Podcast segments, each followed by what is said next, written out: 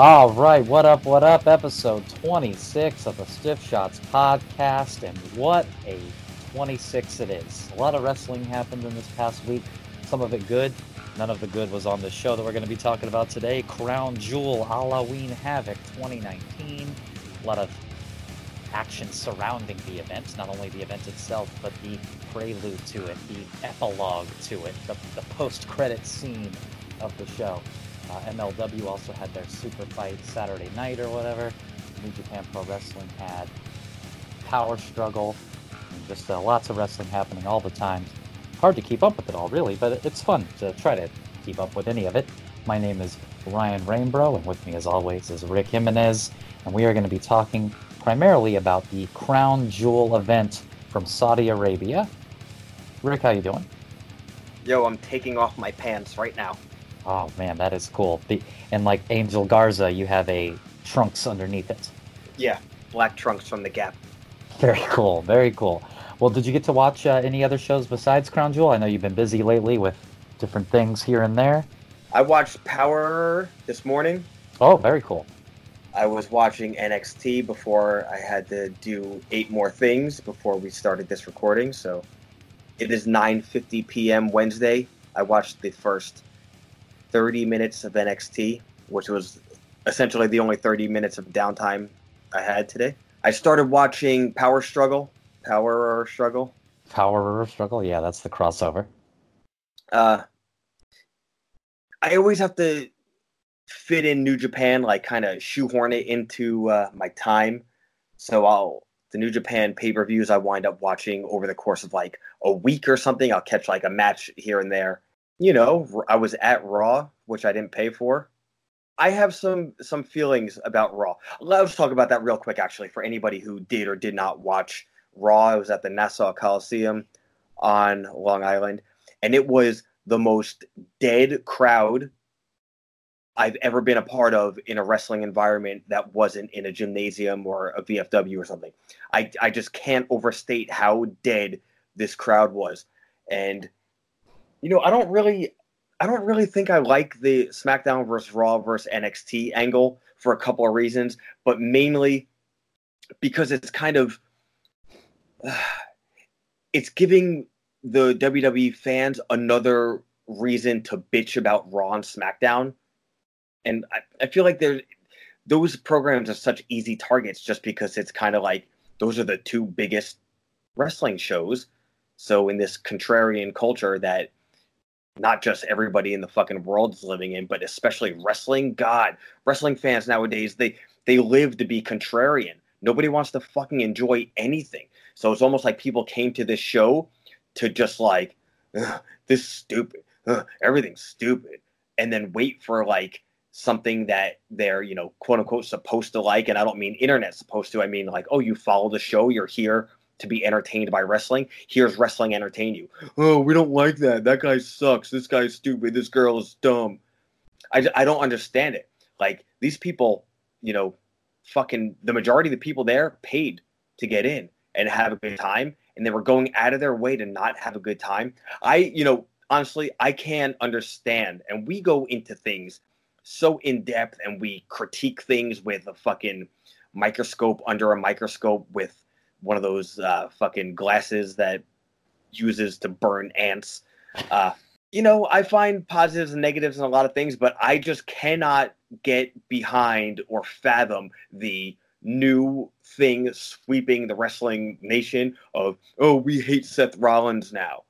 I, I don't, nope, you're an asshole. You're a fucking asshole. If you want to dissect like we do and be like, ah, finisher spam is like, we're over it and like, you know, maybe he hasn't really been booked properly or you know, the commentators they pay too much attention to the fact that him and Becky Lynch are dating. Like that's one thing, but to straight up be like, "Oh, he sucks like he's not good in the ring. He looks like shit. He's boring." Like, yo, what the fuck?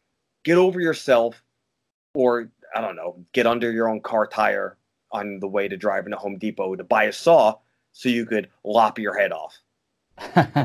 Well, you know, uh, as much as I definitely agree with most of what you said, as far as I don't like the Raw, SmackDown, NXT angle, or any year when around Survivor Series. The build up to the event is always a real bummer for me. And actually, most of the time, the actual event itself I love, which is funny how that works because it exists kind of like in a bubble. But as much as you're, I'm sure, dead on that people were at Raw just to complain about it, I didn't hear anybody complaining about SmackDown this past week because as the fallout to the show we're about to talk about in a little bit more in depth of Crown Jewel, SmackDown got to be a little bit more spontaneous because it had to be. They couldn't, you know, meticulously rewrite it over and over again. They were kind of down to the wire, and it was a great show. But there was a couple of things about it, maybe not even a couple, maybe just one glaring thing about it that I did not like. I enjoy cheering for the faces and booing the heels. That's being a part of the show. You know what I'm saying? In my opinion you're a part of the show regardless. You could fucking cheer and boo who you like. Anyway, my main thing is the way the angle seems to be going on TV. NXT is doing all the heel shit. Raw and SmackDown are doing all the face shit. But there's no chance, whether at Raw, SmackDown, NXT, or otherwise, you're at any WWE event and you put Raw and SmackDown versus NXT, the crowd is going to totally be 100% behind NXT. And I feel like that sets up a weird dynamic when the crowd, you know, before, after, during, no matter what, is dead set cheering one faction, but you're kind of presenting them as the heel. I just think it's kind of strange. So when we're talking about SmackDown specifically, after all this time of everything the Miz has gone through in his career, both, you know, on and off camera and on and off you know character. Um, he's having a great run, whether or not that's successful in the ring, like wins and losses or whatever the fuck. But just as far as being over, he's so over as a face right now, and they use that whole like nobody gives me respect, but I work so hard and I love this shit and all that. They turned all that finally into a positive where the crowd's like, you know what? You're right. We love you. We're totally into everything you're doing. You could do a talk show and we're gonna, you know, cheer the fuck out, you, out of you. You could lose a match for some reason in, you know, four minutes against some rando. And it doesn't matter because you're so over as a face and we love you. So putting Ciampa in there, and you know, Ciampa's like the the top baby face on NXT right now. Putting him in to like verbally battle with Miz and he's doing all this heel shit and presenting himself as a heel, it just doesn't work. And then they have a match, and what happens? Like neither one of these guys can really afford a loss, and Ciampa just, you know, beats him clean. And I don't think any of this made Ciampa look good, but I thought all this made the Miz look bad. And I, I just, I don't know, man, just, and it, like you said, it was kind of a sporadically written thing. And hey, man, sometimes people need to win, and sometimes people need to lose, but for some reason that whole segment just kind of bugged me. And i just feel like this whole thing is just not not being you know i guess booked. I don't even want to say properly. It's just not to my liking. That's how survivor series has been for the last 20 years. You know it, it just it's this weird t-shirt color supremacy of you know red shirts versus blue shirts usually now we got yellow shirts too where people that hated each other before are all of a sudden teammates because they care so much about the show they're on, even though everyone on this show has only been on whatever show they're on for a couple weeks because they just had this draft. And then the actual event of Survivor Series will be awesome, and then they can move on, and nothing that happened up until then or at that show will matter because they'll start thinking about WrestleMania. It's just such a bummer when there's this should be like such an amazing time. In a lot of ways, it is such an amazing time. There's so much good wrestling, and good or bad, there's just so much accessible wrestling right now. Uh, and I hate when it's kind of tainted by so much negativity by not even the wrestlers or the companies per se. Maybe maybe the wrestlers and the companies too, but not exactly what I'm talking about. Just by the fans. Like fan A going out of his way to ruin fan B's enjoyment just to kind of make themselves feel smarter or make to validate their uh, wrestling preferences more. It just it's such the antithesis of why, in my opinion, we watch wrestling. You know, you and I we watch wrestling because we like to dig deep and dissect and overanalyze and you know, like I said, the name of the fucking podcast is stiff shots. We like to be pricks, but it's all in good fun, and it's because we enjoy it and love it so much, and not because we're trying to fucking convince the employee of the month at Duane Ass Reade that we've heard of, you know, some 150 pound wrestler before somebody else has. Well, that being said, there's lots of wrestling and contrary opinions that took place about this show, Crown Jewel, and we are going to dig into it. Now, there was a pre show that determined who faced AJ Styles in the main show, it was a, uh, a battle royal that Umberto Carrillo won by eliminating Eric Rowan last, which is, I'm sure everyone was real sad. They wanted to see Eric Rowan versus Alan Jones Styles. But no, we got Umberto Carrillo, who is related to Angel Garza, whose real name is Umberto. Isn't that fun? So Umberto beats Eric Rowan. Yo, you know what's the craziest part about this match? That like no way Jose was in it, Mojo Rawley was in it, and that means they paid for airfare to get those guys from you know probably Jacksonville, Florida, or like Tallahassee, Florida, to fucking the Middle East to have this match. I actually I picked Umberto to win this match, and then he won, and uh, I think R-Truth was the best. Yeah, R-Truth is always the best in He's everything he does. He's, He's so even sick. he's the best in things he doesn't do. Yo, um, Michael Cole announces during the Battle Royal that R-Truth won the 24 7 championship for, quote, the billionth time. I re- Yeah, I really like that.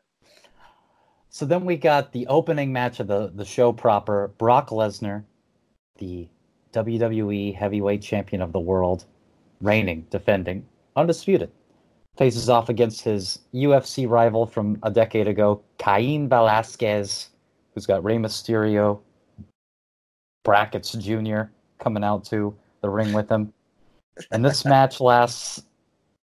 This match is so short that they show the entire match again on SmackDown because it's two minutes long of just the worst fumbling around I've ever seen. And I and I saw Cain wrestle in uh, AAA, and he wasn't bad at all. But and I think Brock is awesome. So I don't know what happened here, but it seems like they. Oh, I don't know if they called an audible or what, but whatever. He fumbles around for a second, gets caught in an armbar, and taps out, clean as a whistle.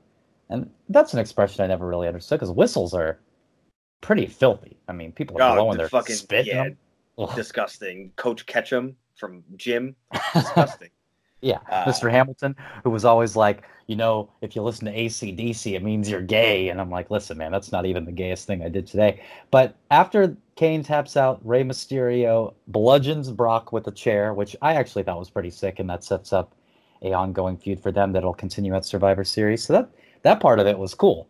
But uh, and the Cain match not lasting very long was kind of kind of cool too. But the match itself was not very good. Yeah, dude, this is such a, a what the fuck. And what the fuck isn't necessarily bad, but you know, what rumor is that Cain has a knee injury, so they're like, ah, you know what, let's just do this. But who the fuck knows? You know, I don't even want to acknowledge rumors anymore because I'm so sick of dumbasses, you know, rumoring around. Clean your fucking room. Uh, so this would have been an awesome UFC match because in UFC it's legit, you know, as, as in real, like real men real fights. Um, so when like something like this happens, it's like, holy fuck, that was awesome. Uh, so adding that type of realism, all right, I can understand why that could be appealing, you know, especially on paper. And Brock has had UFC matches that have gone essentially exactly like that, only with him losing. But you know, with all the build up for this and everything, I'm I'm not really sure how I feel about it. It you know, in a wrestling ring to be honest, even now, I'm not sure how I feel about it. I don't know if I think it's cool because it's like, well, UFC guys fighting each other in a professional wrestling ring, and it kind of just was a UFC match. That's what what they do. Um, so like, oh yeah, cool, it's real. But in other ways, like, well, if I wanted to watch real, I would watch UFC instead of watching the, the um, crowning crowning achievement of um, Arabia. You know who they didn't fly across the the uh, world to participate in Crown Jewel? Who was that? Walter. So then we have the tag team match between all the tag teams to determine the best tag team in the world, because Jewel. And the OC is deemed the greatest tag team in the world, which I guess would be cool if the former greatest wrestler in the world wasn't Shane McMahon. So now they're the tag team version of Shane McMahon. This uh this isn't great. It's cool to see some teams that we haven't seen in a while. B team getting to be out there. Uh, Lucha House Party, uh, Hawkins and Ryder. I know you are under the confused impression are good enough to be on television, so they got to fly across the the desert. Camelback, I'm assuming. Probably got Yeah. action figures of camels that they're riding on already for sale on their website. But um, this lasted a really long time too. I mean, I get there's so many teams, but you know, it it felt like most of the show was this match. You know what? Certain parts of this match I really liked. Not all of it though. You know, Roode Ziggler versus the Luchas was cool. Luchas always do great tag team shit, and I really like the uh, DDT finish. So I thought that was cool. And I, you know, obviously Roode and Ziggler going over was cool. Then um, Hawkins and Ryder come out, and I'm like, oh yeah, fucking sick man toys. And uh, man, they were not not good, huh? Yeah, not good. Hey, They- hey there. Hey, sorry. Yeah, dude, they go for that cool neck breaker tandem move, and instead of it being cool, it's like, oh god, man, what do you do? You guys even care about about anything? So you know, bummer that they fucked up their one cool, uh, one actual chance to shine in this match. But at least it was quick. The uh, double team zigzag, love it. So Roode Ziggler win two in a row with, you know, uh, cool finishes. Ziggler and Roode versus Heavy Machinery. Same thing. I, I just feel bad for Tucker because of how wide the gap is between how over he is and how oh, like actually over Otis is.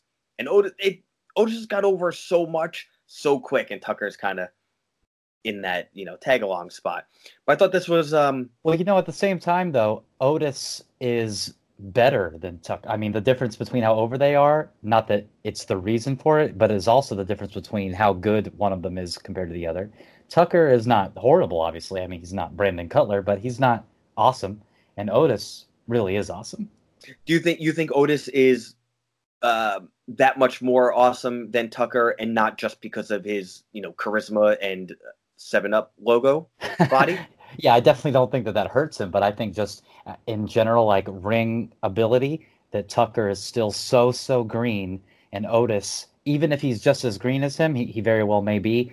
Based on their NXT performances, I don't think that he is, but at the same time, he hasn't had a whole lot of opportunity to mess up on the main roster for me to see otherwise. But I think that charisma, at the very worst, shields him from exposing how green he is. But Tucker, every time he's in the ring, I'm. So, other than that, that match they had between uh, Rowan and Bryan versus Heavy Machinery, that's the only time I've seen Tucker not embarrass me yeah, secondhand. yeah, that that was a good match.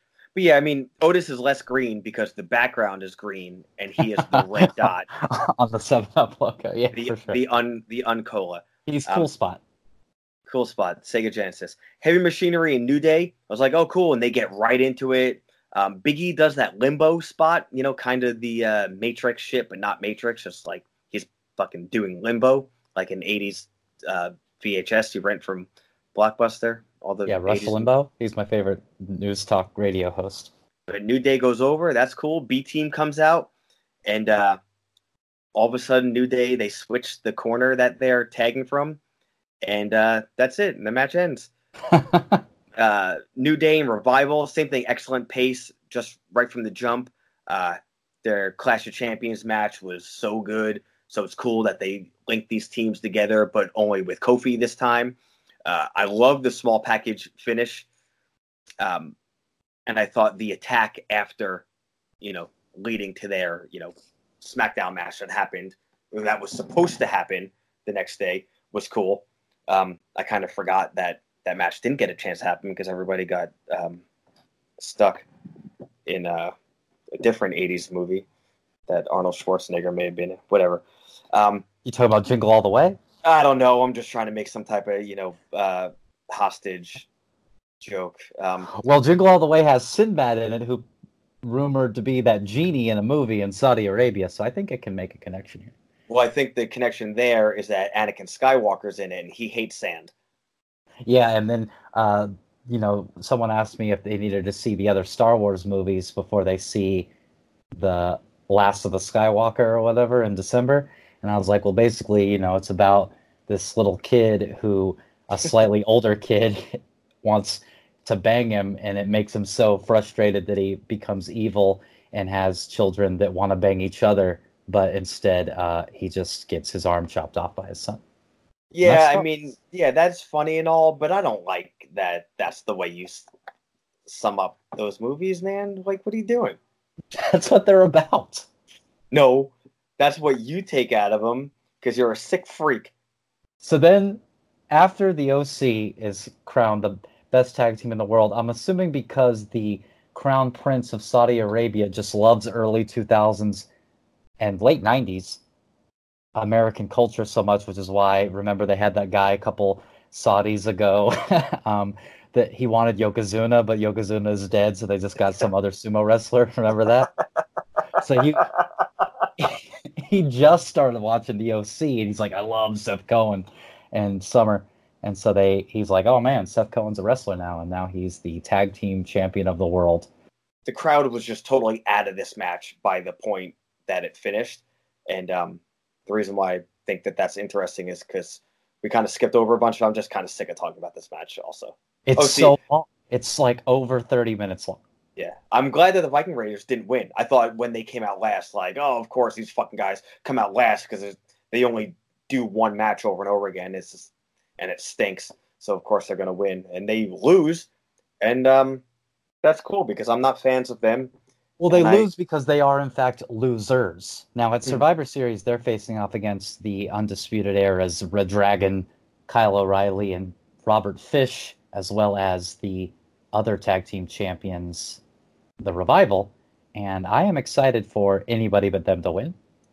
Yeah, hope they don't win. I like, uh, man, I love to see Kyle O'Reilly do anything.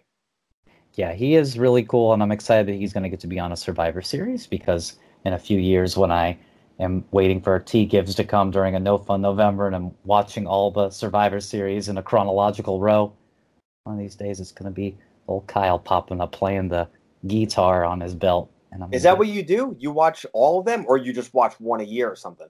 No, I watch all of them.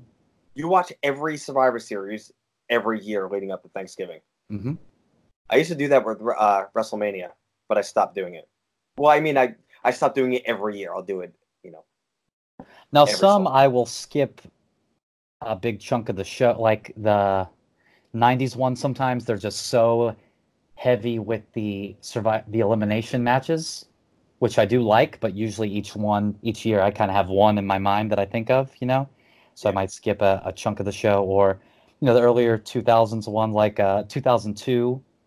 I believe it is. Might be 2003. No, 2002 is the elimination chamber instead of the elimination matches Yeah, so I'll watch that. Um, but yeah, I try to watch all the Survivor series. Just like for Halloween, I'll typically watch a bunch of Halloween Havocs, but I've never seen 99 or 2000 up until this year. yeah. Yo, did you ever order a how um a Survivor Series when it was on Thanksgiving Day? I did. So yeah, that was like my big my big thing. So uh every Thanksgiving morning I'll watch one Survivor Series every year. But um And I for do- years, you know, SmackDown was on um thanks was on Thursday. yeah, yeah. Thanksgiving. And so I'll, for a long time, I had to go to my grandmother's house for Thanksgiving, who never had cable, but SmackDown was on UPN, which was one of the like five channels that her rabbit ears would get. So I would still get to watch SmackDown and see Dawn Marie participate in a you know Indians versus Pilgrims match. And uh, but luckily, my grandmother's dead. Well, hey man, whatever happened to Merry Christmas? Happy Thanksgiving. Whatever. Dawn Marie, whatever happened to Merry Christmas? M- Marie Christmas. So speaking of Christmas, it came early for Mansoor because he got to have probably the best match of his career against Cesaro in his, I believe they say he's from uh, Riyadh specifically, even though in Jeddah it sounded like he was from Jeddah. yeah. But but either way, he's from Saudi Arabia, which is cool. You know, as much as it was a foregone conclusion that he was going to win between getting a singles match on this show and it being against Cesaro, who just kind of is that lower card jobber to the stars a lot of the times. I like the idea of you know I, I'm I'm big into. I wish that the WWE treated people when they were in their hometown like a huge star because then they could have a star in every city. And that was one thing that I gave AEW credit for. And when I say one thing, I mean the only thing that they've done in their six weeks of being on television that doesn't make me sick was making Britt Baker seem like a really big deal when they went to her hometown in Pittsburgh. If you know WWE did that everywhere they went, then every time they'd had a show, they'd have a different star. So I think that that's really cool. It's a bummer that the only place or the only time they'll go to Mansoor's hometown is going to be twice a year for you know uh, bad political reasons. But I think he's awesome. I love when they give him this time to shine because between this and when they were in Jeddah, he just comes off like a legitimate star, not just because everyone's cheering for him, but even when he does the post-match promos, he just seems like the man, you know. And I, I think that that's really cool. And the match is really good. I mean, you're in there with Cesaro. It's hard to have a bad match, I'm sure. And he's a competent enough worker that Mansoor, that is, is a competent enough worker that they pulled it together. So I, I thought this was really great. Yeah, this was my favorite match of the show by far. Uh, yeah. Mansoor, his music is awesome. The reaction that he elicits is really touching to me. And that might sound like corny as hell, but I I don't give a fuck, man. Like just right away and I, dude, him winning the battle royal last time like really really got me and I loved it. So I was like half wondering if it would that was going to happen again and this whole match it just like fucking it nailed me. I felt like you know my mom watching a Barbra Streisand movie. Um, you know, uh, Cesaro is just such a warrior and a fucking mechanic. So I assume he's going to make Mansoor look like a million bucks, and of course he absolutely does. Uh, but you know what? Without making himself look like a chump either, like he's oh, of course, as... of course, dude. That's that's why he's so good, and it's not just like you know he's not like one of the Mulkey brothers in the '80s or fucking um, I don't know, fucking Tom Stone in the '90s or other jobbers that that I like. You know, he looks legit, and the whole match is kind of like, oh well, of course Mansoor is going to win. But then during the match, you're like, you know what? You never know because Cesaro is, you know, a little revitalized right now. It, it seems like at least. Um, so everybody looks great. You know, Mansoor's athleticism is like very cool, but it's unique. You know, he's not doing the same dives everyone's doing. Even the way he like he does his his uh, gymnastic stuff or his very athletic stuff. It's it's uh, it's very different. You know, if it was uh, a video game, they wouldn't be able to have him and every other guy there. You know, drop kick off the top, just be you know uh, one motion capture. You know, he's very distinct. Um, Cesaro doing the gut wrench from the second rope with no assist is baffling. Just, you know, he gets up on the second rope and is on the outside. Yeah, I'm just going to lift him up with a gut wrench and suplex him back. It's just, like I said, he, he's insane. Uh, the false finishes in this match are actually false finishes. They're not just, you know, wrestler A doing a, doing moves to wrestler B and then he kicks out. And then uh, now now it's your turn. You know, the, every time it's like, oh, I actually thought the match was going to end there, going either way for either one of them. Um, the power bomb counter from the second gut wrench was astonishing, and it was like super unexpected. And that was another thing that you know the way Cesaro took it and the way Mansoor gave it, it was very different. You know, it wasn't that typical. Uh, oh, I'm going for a power bomb off the top. No, you're not. I'm gonna you know, backdrop you off. Oh, I'm going to land on my feet and then throw you off, but I'm going to land on my feet first and you're going to hold onto the turnbuckle. You know, that whole same fucking shtick everybody does. It wasn't that. Um, beautiful moonsault and an, an amazing match overall. And I love the finish. You know, I just loved this match and both of these guys. The post match promos that Mansoor does gets me, even though they're half corny and half in a language I don't even fucking understand. I, I just, dude, this was the 2019 version of 1986 wrestling basics. You know, like it was so simple in story and you know i don't know if, if angle is too strong but you know badass heel makes the white meat baby face look amazing and the badass heel doesn't look shitty for losing it just makes the the face look better for being able to beat him and then he gives this amazing inspirational promo at the end it was just like by the numbers perfect wrestling I love this match. I love the fallout of it with the promo and everything, and it just makes it makes me wish they do more with Mansoor stateside as well because he's he's got it. Whatever they're looking for, he's got it. Dude, if if they don't, you know, maybe he just like he needs more work aside from just you know getting this match in. You know, if I didn't know shit about anything, I would have seen this match and been like, well, yeah, this guy already is a star. He's ready to go. Maybe maybe he's not. Maybe it's just you know him being well on the way and Cesaro helping him out a lot. But if he's not uh, at least a like burgeoning star in the US in a year's time, somebody's fucking up. Somebody's totally fucking up. And if if they ever come anywhere close within the first, you know, four, five years of this guy's American career of turning him into a stereotypical Middle Eastern heel, God, I'll lose my fucking mind. I'll I'll lose my mind in in a negative way. I think they, maybe they do that, and I'm like, oh my god, they got me. It's so good, but um, because I think they could right now. Oh, we're in Saudi Arabia. This is the Saudi Arabian guy, and he's playing that hometown babyface thing. But just by the way he's doing that so expertly this young, he has it. You know, they could be like, yeah, he's from Saudi Arabia. That's it. You know that that's the only time his nationality ever has to. The same shit they're doing with Ali.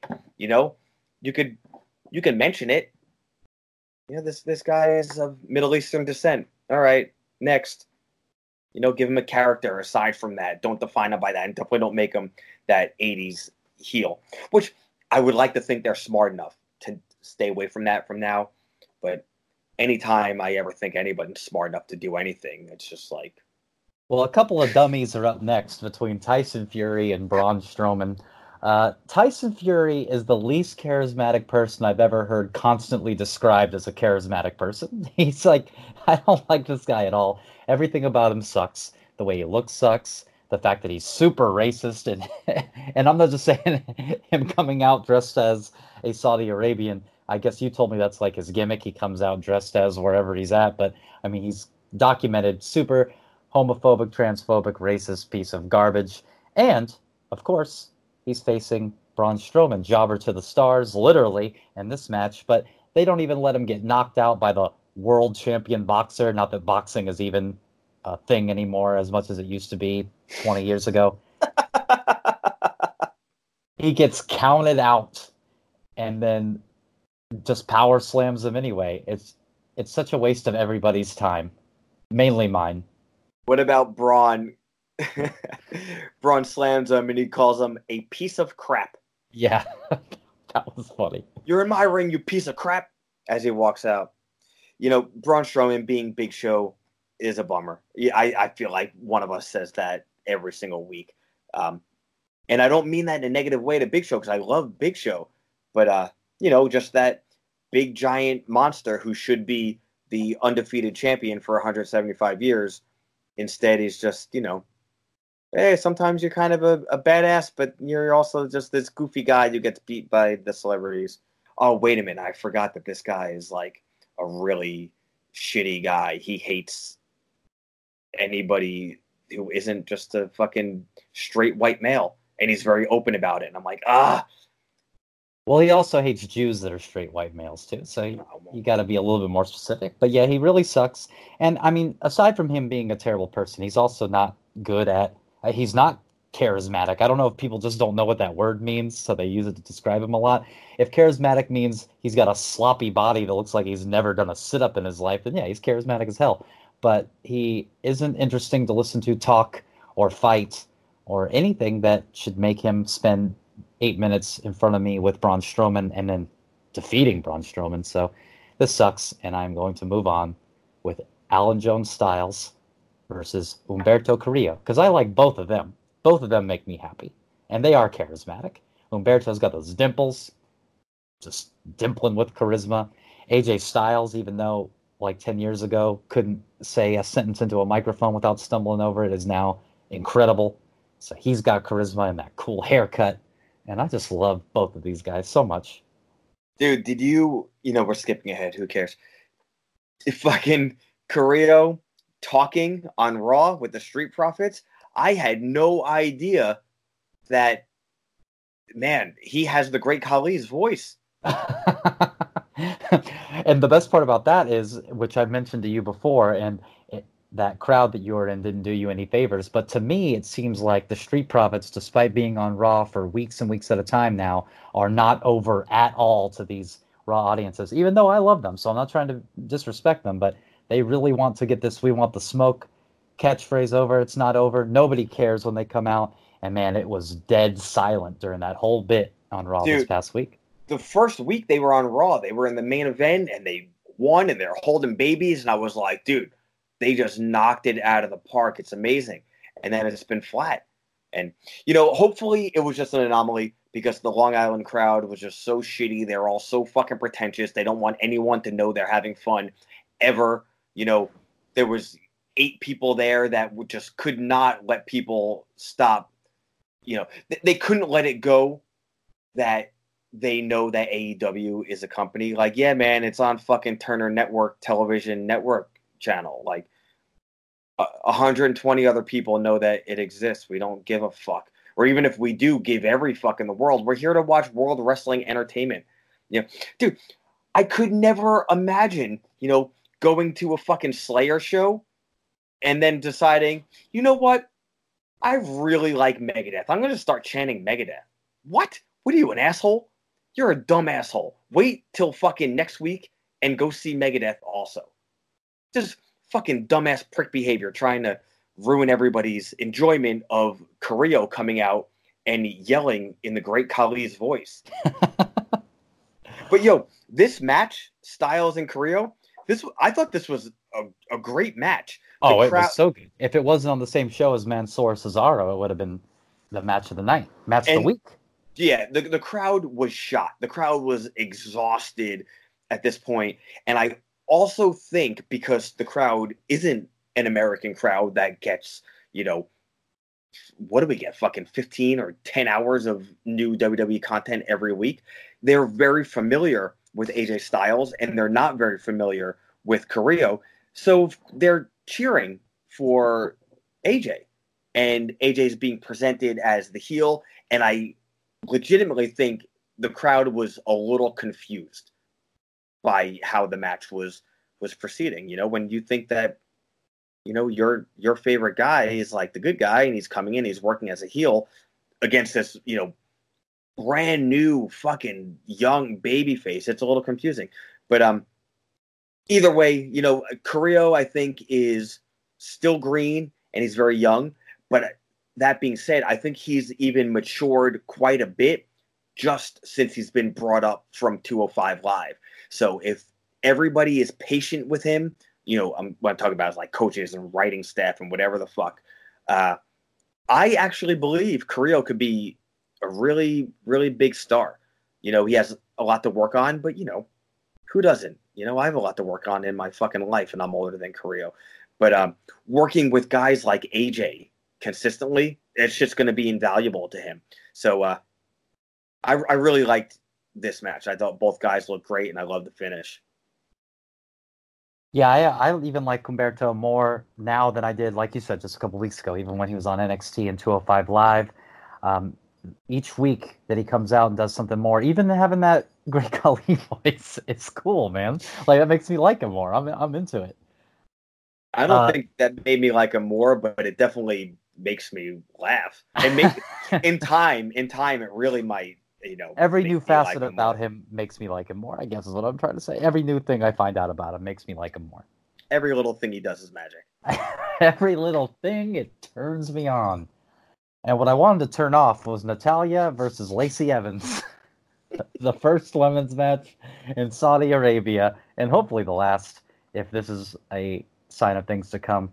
I'm kidding, of course. I hope there's more women's matches in Saudi because in all reality, I think it's no surprise anybody that I like women's wrestling more than men's wrestling most of the time. Anyway, um, Natalya nor Lacey Evans are very much wrestlers, but they were in competition with each other. And you know, kind of speaking to what you were talking about with Mansoor versus Cesaro, that after the match you kind of got caught up in the emotion of it. This match to me was not good. Okay, and the reason why I didn't think it was good is because it wasn't. But the emotion that they had and that the women in the audience had after the match also affected me. I was I was caught up in that. You know, it it, it stirred with me. So the fact that it took place, I realize is a bigger deal than what took place and so I, I, definitely respect and, and admire that. And I thought that was cool, especially Lacey Evans being from South Carolina, where I'm from. That was cool. And Natalya being from not very far away from Saudi Arabia and Canada, that's cool too. So, you know, I, I appreciate the the uh, levity of of them wrestling, but I did not appreciate the seven minutes and 21 seconds of them attempting to get through a contest. Dude, I feel like the way Natty was moving it was almost as if she was so nervous about messing up that she wound up like moving really slow and everything was like very like gingerly done. Um but you know what are you going to do in this situation? Like I, i'm assuming it was it was the nerves and you know uh if you watch wwe programming but especially you know the fucking divas show or whatever the fuck natty is so um always trying to get get do more stuff and she wants to be more involved than she is. So i feel like this was uh, a bigger deal to her than perhaps one of the other women if they were chosen to be in this spot. I don't know if that's true or not. That's just you know maybe a bit of a, a feeling i get. Um, so in that way i was like i was happy that natty was a part of it. And like you said everything that this match means is more important than the match and um, you know, a lot of people are so down on WWE going to Saudi Arabia and all this shit. And you know, we we meaning Americans or even just Westerners are so quick to judge other cultures based on our culture. Sometimes I think that's okay. Sometimes I don't think that's okay. In this situation, I see two different sides. I don't really know exactly where I stand. E- either way, um, I guess that's besides the point. What it is it is very cool that this match happened. You know, for all the the bad that the show means, uh, maybe socially or politically, um, and like, oh well, the women are wrestling there, but they had to wear these weird outfits and cover themselves up with t-shirts. Like, I get it, but you know, for better or worse, a baby step in the right direction, or even a a large adult step, but albeit one step in the right direction, is a trillion times better than no steps at all or steps backwards. Um, there's a lot of fuck, man. I was gonna say young, impressionable people in that crowd, but fuck that, man. There's a lot of all age, impressionable people in that crowd. So seeing two women wrestle in that building can mean something so much more than we think. You know, we might think, oh, well, they just had two women wrestle there to shut up, you know, the critics or to say that they had two women wrestle there. But the only thing that matters to WWE is making money. Like, well, I, I'm not going to argue that uh, the driving force behind any action the majority of any human in the world does is money. You know, whether it involves something ethical or unethical. But you know, and maybe I'm just being uh, overly optimistic about this, but the main thing is, you know, they showed little girls in that crowd. And I, I don't even care if it's like, oh, they made sure they found the one little girl in the crowd and told her they're going to put the camera on her. It doesn't matter. Like, even if one little girl in that crowd saw this match and she's, you know, fucking six or seven and remembers that, and when she's 12 or 13 is like, that was such an important uh, thing for me to learn. I saw women doing the same thing that men were doing, uh, and that does, that's not the norm in Saudi Arabia. But I saw that. I know that could happen. I you know I can do anything in the world now too. I know this is like fucking like I said, Mr. Van Driessen, you know, optimistic bullshit. But at the same time, you know, it's it's not it's not untrue. You know, listen, when, if if Cameron could have been influenced to want to be a wrestler by seeing Melina versus Alicia Fox on SmackDown or Raw. From Raw. From Raw. then there's nothing there's no reason that someone couldn't be influenced as a young child or an old child seeing Lacey Evans, South Carolina's own, basically my neighbor when you really think about it, versus Natalya at Halloween Havoc. So I, I agree with you. I think it's very cool that it happened, whether or not the match was good or not. Yeah, and I, I love that Graves and Cole were just straight up emotional. Bawling. Yeah, but it, I they weren't milking it. They were in all actuality. It seemed like Graves was like, "Yeah, you know, I actually am a little caught up." And Cole was so much that he straight up stopped talking and looked down, like, "Okay, get the fucking camera off me, so I'm not on camera crying." And I, oh, it it was awesome. I loved it.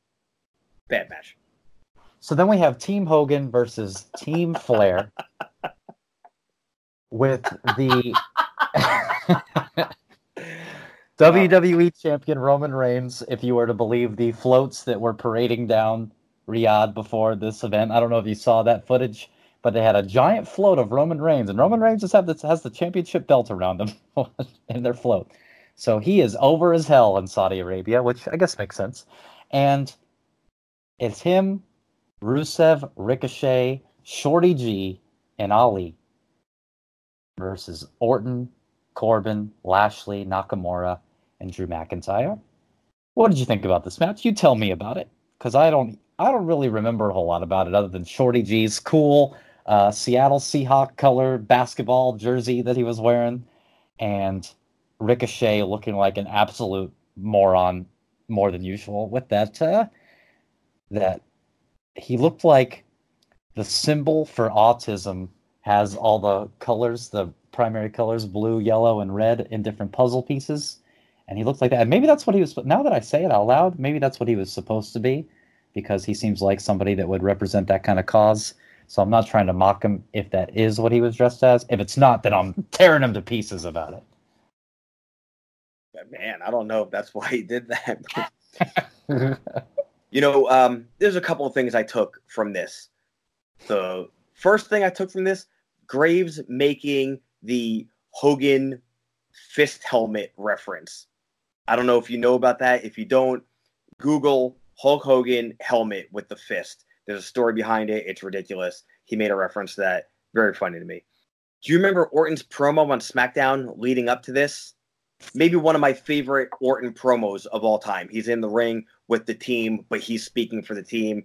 Uh, so his promo got me really psyched for this match. I, I, thought there was a couple of cool points to it. You know, uh, dude, I love Gable's belly to bellies. They're fucking flawless. Oh yeah, um, and every suplex he does, he, he just does it with such precision and accuracy. And and like you said, uh, I know you said flawless, but it looks effortless with him too. Yeah, yeah. Uh, one of the biggest takeaways from this was Rusev milking the wanting to get his hands on Lashley. So that whole angle leading up to this, the Rusev Lana Lashley uh, triangle bullshit, I, I don't like. I think it's silly. Not because I don't think love triangles in wrestling is bad. You know, I fucking grew up in the '90s, but I just thought that you know this angle is is stupid and it's not done well. But to me, it's all forgivable because I love the traditional Survivor Series match, the elimination, where you know there's usually one or two sets of rivals and then two or three randoms on each side. But the one hot feud that's driving that match you know, for example, Jake the Snake needs to get in the ring so he can get his hands on Rick Martel. And every time Rick Martel's in the ring, Jake's dying to get in, Jake gets in, Martel tags out and runs away. There was that type of tension between Rusev and uh, Lashley, where even though there's five, you know, five uh, wrestlers on each side, I don't want to say legit huge stars because that's an over exaggeration, but you know, five stars on each side. What about six in the Tokyo Dome? nice. I don't know about you, but for me, I was dying to see Rusev and get his hands on Lashley just because of the way they were milking it. And when he finally did, you know, I, I was excited about it. Dude, that one bump Ali took off the top rope. He just fucking throws himself back where he gets pushed, you know, but throws himself backwards and just takes a blind bump on the guardrail. God, that was just fucking insane. Um, seeing Jimmy Hart on the outside managing was like just like a nice nostalgic feel to me. On the other hand, dude, I love Ric Flair as a heel manager. You know, Grant, I'm probably gonna love anything Ric Flair does. Um, his promos leading up to this were just fucking really hard to hear because you know he has no idea what he's doing and he flies off the handle. But him without a microphone, just you know his mannerisms and being that heel manager outside, I love that. I love that there was a proper hot tag to Roman Reigns, um, and the crowd exploded for it. You know, probably because he's the champion of uh, floats. Um, he does the big boot and the leg drop. You know, the Hogan shit. That was like really enjoyable to me. I thought there was a lot of good action and good tension in this match. Um, the the finish I thought actually was a bit rushed, but it didn't matter. You know, I don't mean rushed within the whole match, but like when it went into the finish sequence, you know, it seemed like it was kind of rushed. But it doesn't matter. You know, um, I still liked it. It was exciting and cool and proper. Um, but my favorite thing about this whole match, and this might be fucking stupid and corny, like everything I'm saying, this whole fucking show has been stupid and corny. But the faces having the post match celebration afterwards, and it just seemed like five or six dudes, like or seven with Jimmy Hart, like just like having fun. I, I don't know. I really I appreciated that. It made this whole match like, all right. Well, my main takeaway from this match was like everybody had fun in this match. I had fun in this match, and you know, hey, look, good guys win. Everyone's smiling and flexing and fucking around. Yay! Yeah, that's cool. Uh, the match wasn't bad. I liked the idea of it, but just having the the teams, you know, like you said, I always like the Survivor Series matches that are the elimination matches and the the one feud. Even though the feud that was supposed to be driving this is Hogan and Flair, but you know the the one feud that really has the underlying story that's going to continue after this is Lashley and Rusev. So it was cool that they kind of teased that and held off with it instead of just opening with those two. So I think that that is neat, and uh, you know, it was it was a fun match. For yeah, there's nothing bad about it. It was fun. It's it's the exact kind of match that should be on an inconsequential show like this show. Exactly. It, it's it's fluff. You know what I really really love about this? That you know, obviously Flair and Hogan, well, obviously because it's a fucking television show, but you know, they, they, don't hate each other. They're fucking they're buddies. But then you know they start going at it on social media to you know sell this shit and everything or this stuff. I don't want to say this shit. Um, but I love that as soon as the match is over, they're posting pictures of each other, like goofing around on Instagram. And it's just kind of like 10 year old me couldn't imagine old guy Hogan and old guy Flair just like fucking palling around on a on a jet. Like, I just think that's cool. It's like fucking uh, like Grumpy Old Men. Remember that fucking movie that my mom took me to see yeah, for some reason? Series of movies, Grumpier Old Men, also. All right, so imagine if those old men were not grumpy; they were just happy, and they just loved to tan and bleach their hair and smile and do beer. That's Flair and Hogan. That's cool, man. I really like that. It warms my fucking heart. That is cool. I'm You're glad your heart was warmed by that. And if that wasn't warming enough for you, maybe the red light of the Fiend Bray Wyatt will do the trick because that's our main event for the Universal Championship. Falls count anywhere. Match cannot be stopped for any reason. The Fiend Bray Wyatt versus Seth Rollins in a battle for how many finishers Bray Wyatt can take. Now, the thing is, was this match just happened at the Hell in a Cell, of course. The Hell in a Cell. Not just a Hell in a Cell, but the Hell in a Cell. The and it was a highly controversial finish with the Hell in a Cell being ended by ref stoppage. And a big problem for me with that match, besides the obvious of it ending that way, is that the Fiend did not look in any way dominant at all. He just took a lot of punishment and was able to get up from it. And I get that maybe that's what they're going for.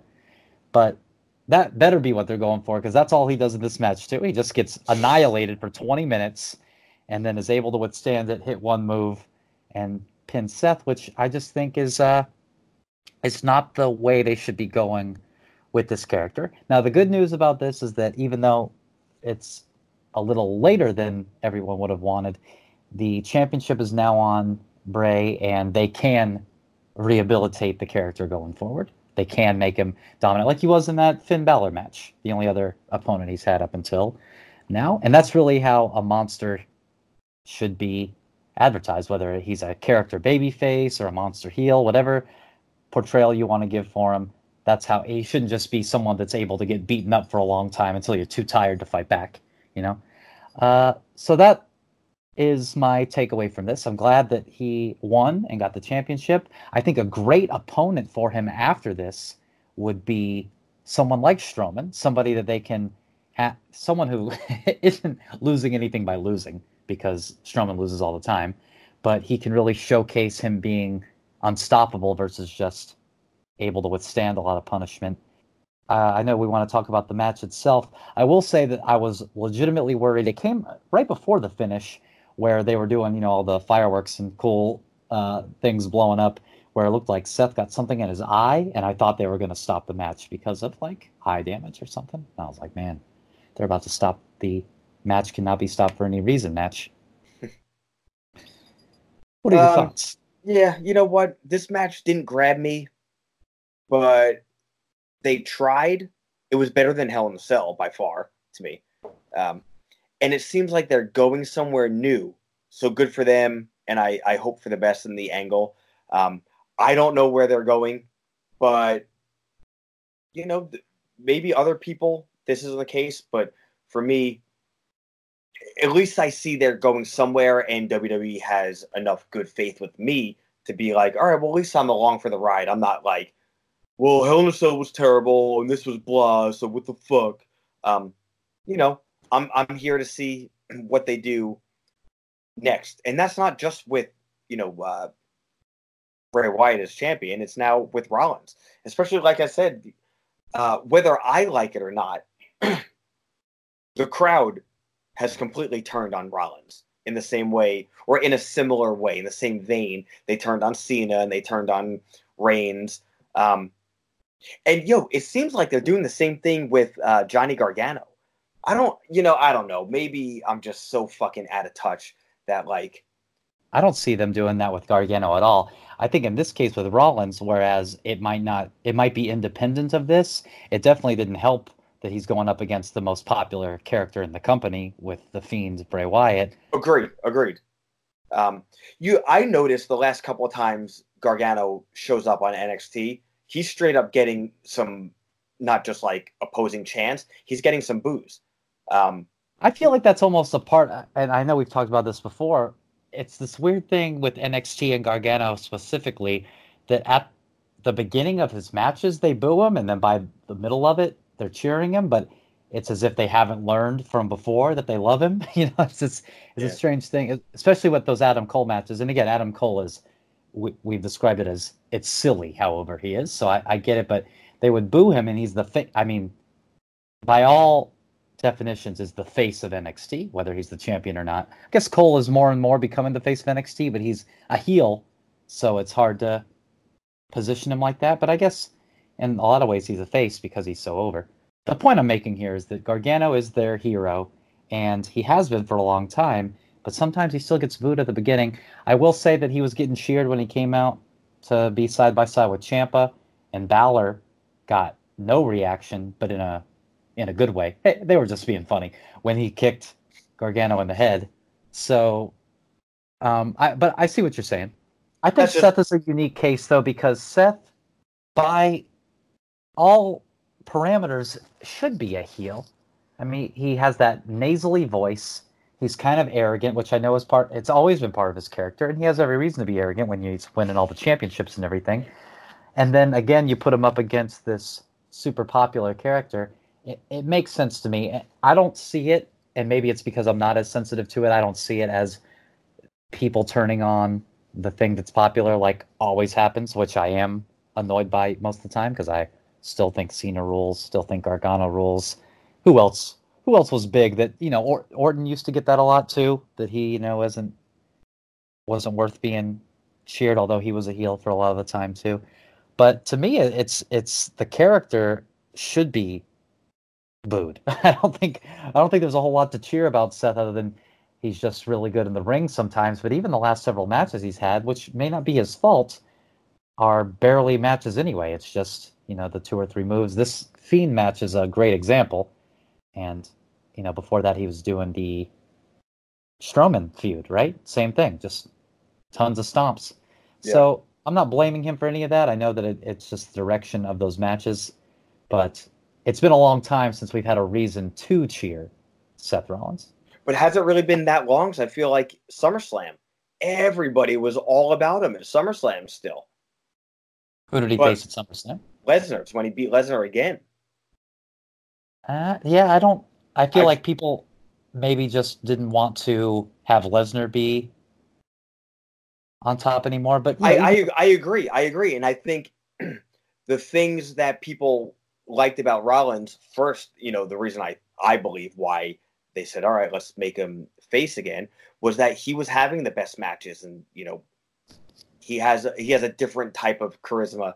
Uh, so they turn him face, and I think he was still trailing behind Roman Reigns as far as who WWE thought was going to be their top guy. And then, you know, he beats uh, Lesnar in the fashion he did, especially WrestleMania. And it's like, oh, they're going with him. And then he does it again at SummerSlam. And I feel like everybody was all on that ride. And as soon as that SummerSlam match was over, then it was kind of like, all right, like what's next? And I, I get it. I totally get it. Um, you know, I have loyalty in this world, and other people don't. Well, I also don't think that's fair. The the WrestleMania no, match that he had. Fair. between WrestleMania and SummerSlam, he was doing the whole fighting champion thing and having really cool competitive matches against unique opponents like Sami Zayn, things like that. Really being able to showcase how you know his strength is how good of a wrestler he is. But in those marquee matches that we're talking about, WrestleMania, even the SummerSlam match, the Strowman match at Clash of Champions, this the last two matches with the Fiend, all of them are just the stomp. I don't. Dis- so, I don't disagree with that. I don't. So what we got to do is get him get him back to where he's having these long, not long, but these longer competitive matches with opponents that can go also, and maybe that can be his redemption story. But at the same time, they he's he's heel as hell now, whether they wanted him to be or not. So well, yo, here's a perfect example. Uh, him and Adam Cole headlining Raw, which people should have been going fucking crazy for. And I thought that match, that match was not like fucking stellar, but it was a very good match. And people were like not just shitting on it during the match, but afterwards. When I, you know, see on the internet, I posted a picture of Rollins and people are saying stuff back to me. Um, I think oh, that, that, that match, a, if that match would have had a clean finish, people would have had a better retrospective look on it, like the Daniel Bryan Adam Cole match gets. Oh, yeah, but then what's the alternative? That if Cole goes over clean, like he did with Daniel Bryan, oh, you know what? Rollins isn't so bad. Or, if, you know, if Rollins would have beat him, people would have been like, oh, fuck that. Rollins sucks. He's getting the company push. As if NXT is not the fucking company. Um, yeah, I mean, they probably shouldn't have had that match in the first place. He probably should have been facing somebody else entirely. If I was booking Raw, which I am, I would have had him come back from Crown Jewel, pissed off that he lost to Bray Wyatt, and maybe having another. Uh, you know, he. You know what? just to show you how fickle fans are, including myself, I forgot that he just had that great match with Humberto Carrillo a couple weeks ago. You know, s- stuff like that is what's going to remind people of why they liked him in the first place. Stuff like shitty finishes against Adam Cole in the main event, again, just like Gargano. When you're going up against, he's going up against the most over people in the company. He's going to be second to Bray Wyatt every time. He's going to be second to Adam Cole every time. You got to get him to the place that makes him shine, and he hasn't been there in a long time. Well, and I also agree with what you're saying before. Uh, Rollins is a natural heel. You know, uh, he excels as a heel, and he excels as a face, but I think he comes across more natural as a heel. That's what I'm saying. He's natural. It fucking suits him better. So I, I don't disagree with with any of that stuff. I like that they have a direction that they're going. I don't think it's too little, too late with putting the title on Bray Wyatt. Um, I agree. I was, what would you like to see next with Bray Wyatt with the title? Who would you like to see him go up against? What What's the story that you're looking for there? So after Raw, the dark match main event was Rollins versus SmackDown's Universal Champion Bray Wyatt in a cage. Um, the match was really quick. You know, Rollins had been out on Raw fucking three times already at that point. So he's out there again. They have a really quick match, which is essentially, you know, Rollins kicks and punches, and you know, then Wyatt kicks and punches, and Rollins gives him a stomp, and Wyatt stands up, so he gives him another stomp, and he stands up, and all this shit, and then um, Rollins gets the mandible claw and loses. Bray Wyatt, as the Fiend, almost wrestled mannerism wise, and they're addressing the crowd as if he was a face. So, in my opinion, I don't know what they're going to do. I don't know who they're going to pair him with. So, in that way, no idea. What I do believe is the only proper thing to do is a straight up let let the fiend be a face. If he's the character face, you know, he could, you know, uh, throw his arms up to the crowd and they can get excited, and then he could, you know, do a fucking power slam and the guy could kick out, and then the the heel could pound on him and he could, you know, kind of no sell it in the way that the Undertaker used to. He took all these moves. It looks like he's dead, and then he sits up. You know, he could do his Bray Wyatt version of that. But he was just, you know, we saw plain plain ass fucking Bray Wyatt as a face. We know how he acts. He was essentially doing more that than Fiend stuff, but he was a little less animated sometimes, the way the Fiend is less animated. To me, that's the logical way to go. Because, dude, people want to cheer for him as it is. So don't continue killing baby faces by putting them against the Fiend. It's going to make everybody look fucking stupid. You know, it's like shooting yourself in the foot.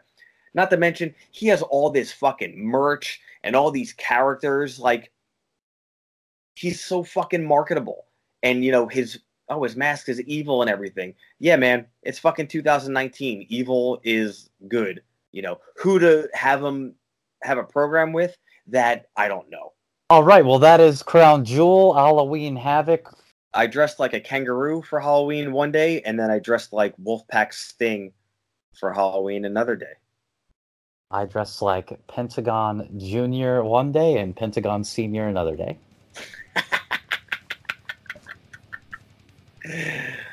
Yo, and I had uh, zero trick or treaters at my house, and I was so upset because I went out and bought them all this cool candy, and I'm not eating any sugar this month, so I can't even eat the candy for them.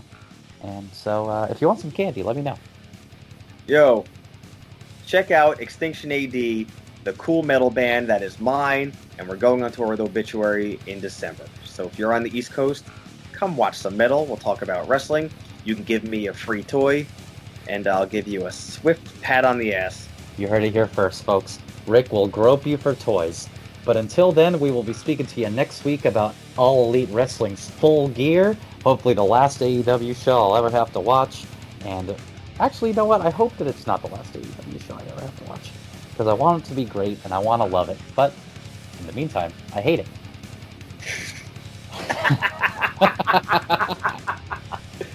yeah, Rockstar rules, Amazon sucks. Bye. I understand. You are small. The Street Profits beat the OC two weeks ago on Raw. Shut your mouth.